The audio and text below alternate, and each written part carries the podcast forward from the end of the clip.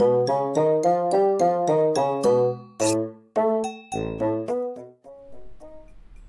はようございます。実山保です。今日は朝に久し珍しく初めてかなスタイフ収録しております。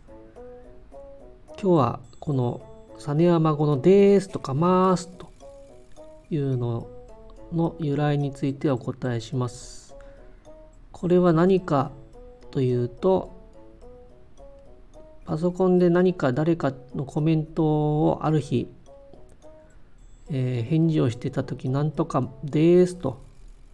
書いたところ変換がなぜだか鳥の巣みたいな感じになったんですね巣が。そのまま気づかずに載せてしまってたんですけど後から見ると面白いなんか面白いなと思ってそれから「ですます」というようになりました「た」とかも田んぼにしたりとか「す」は普通は鳥の巣なんですけど中にはオスの巣だったりとかすることもあります。それは気分によって変わってます。実山語がどんどん広がっていくと嬉しいです。こういう「です」とか「ます」どんどん使って実山ワールドにみんな入りましょうということで今日は短くなりましたけど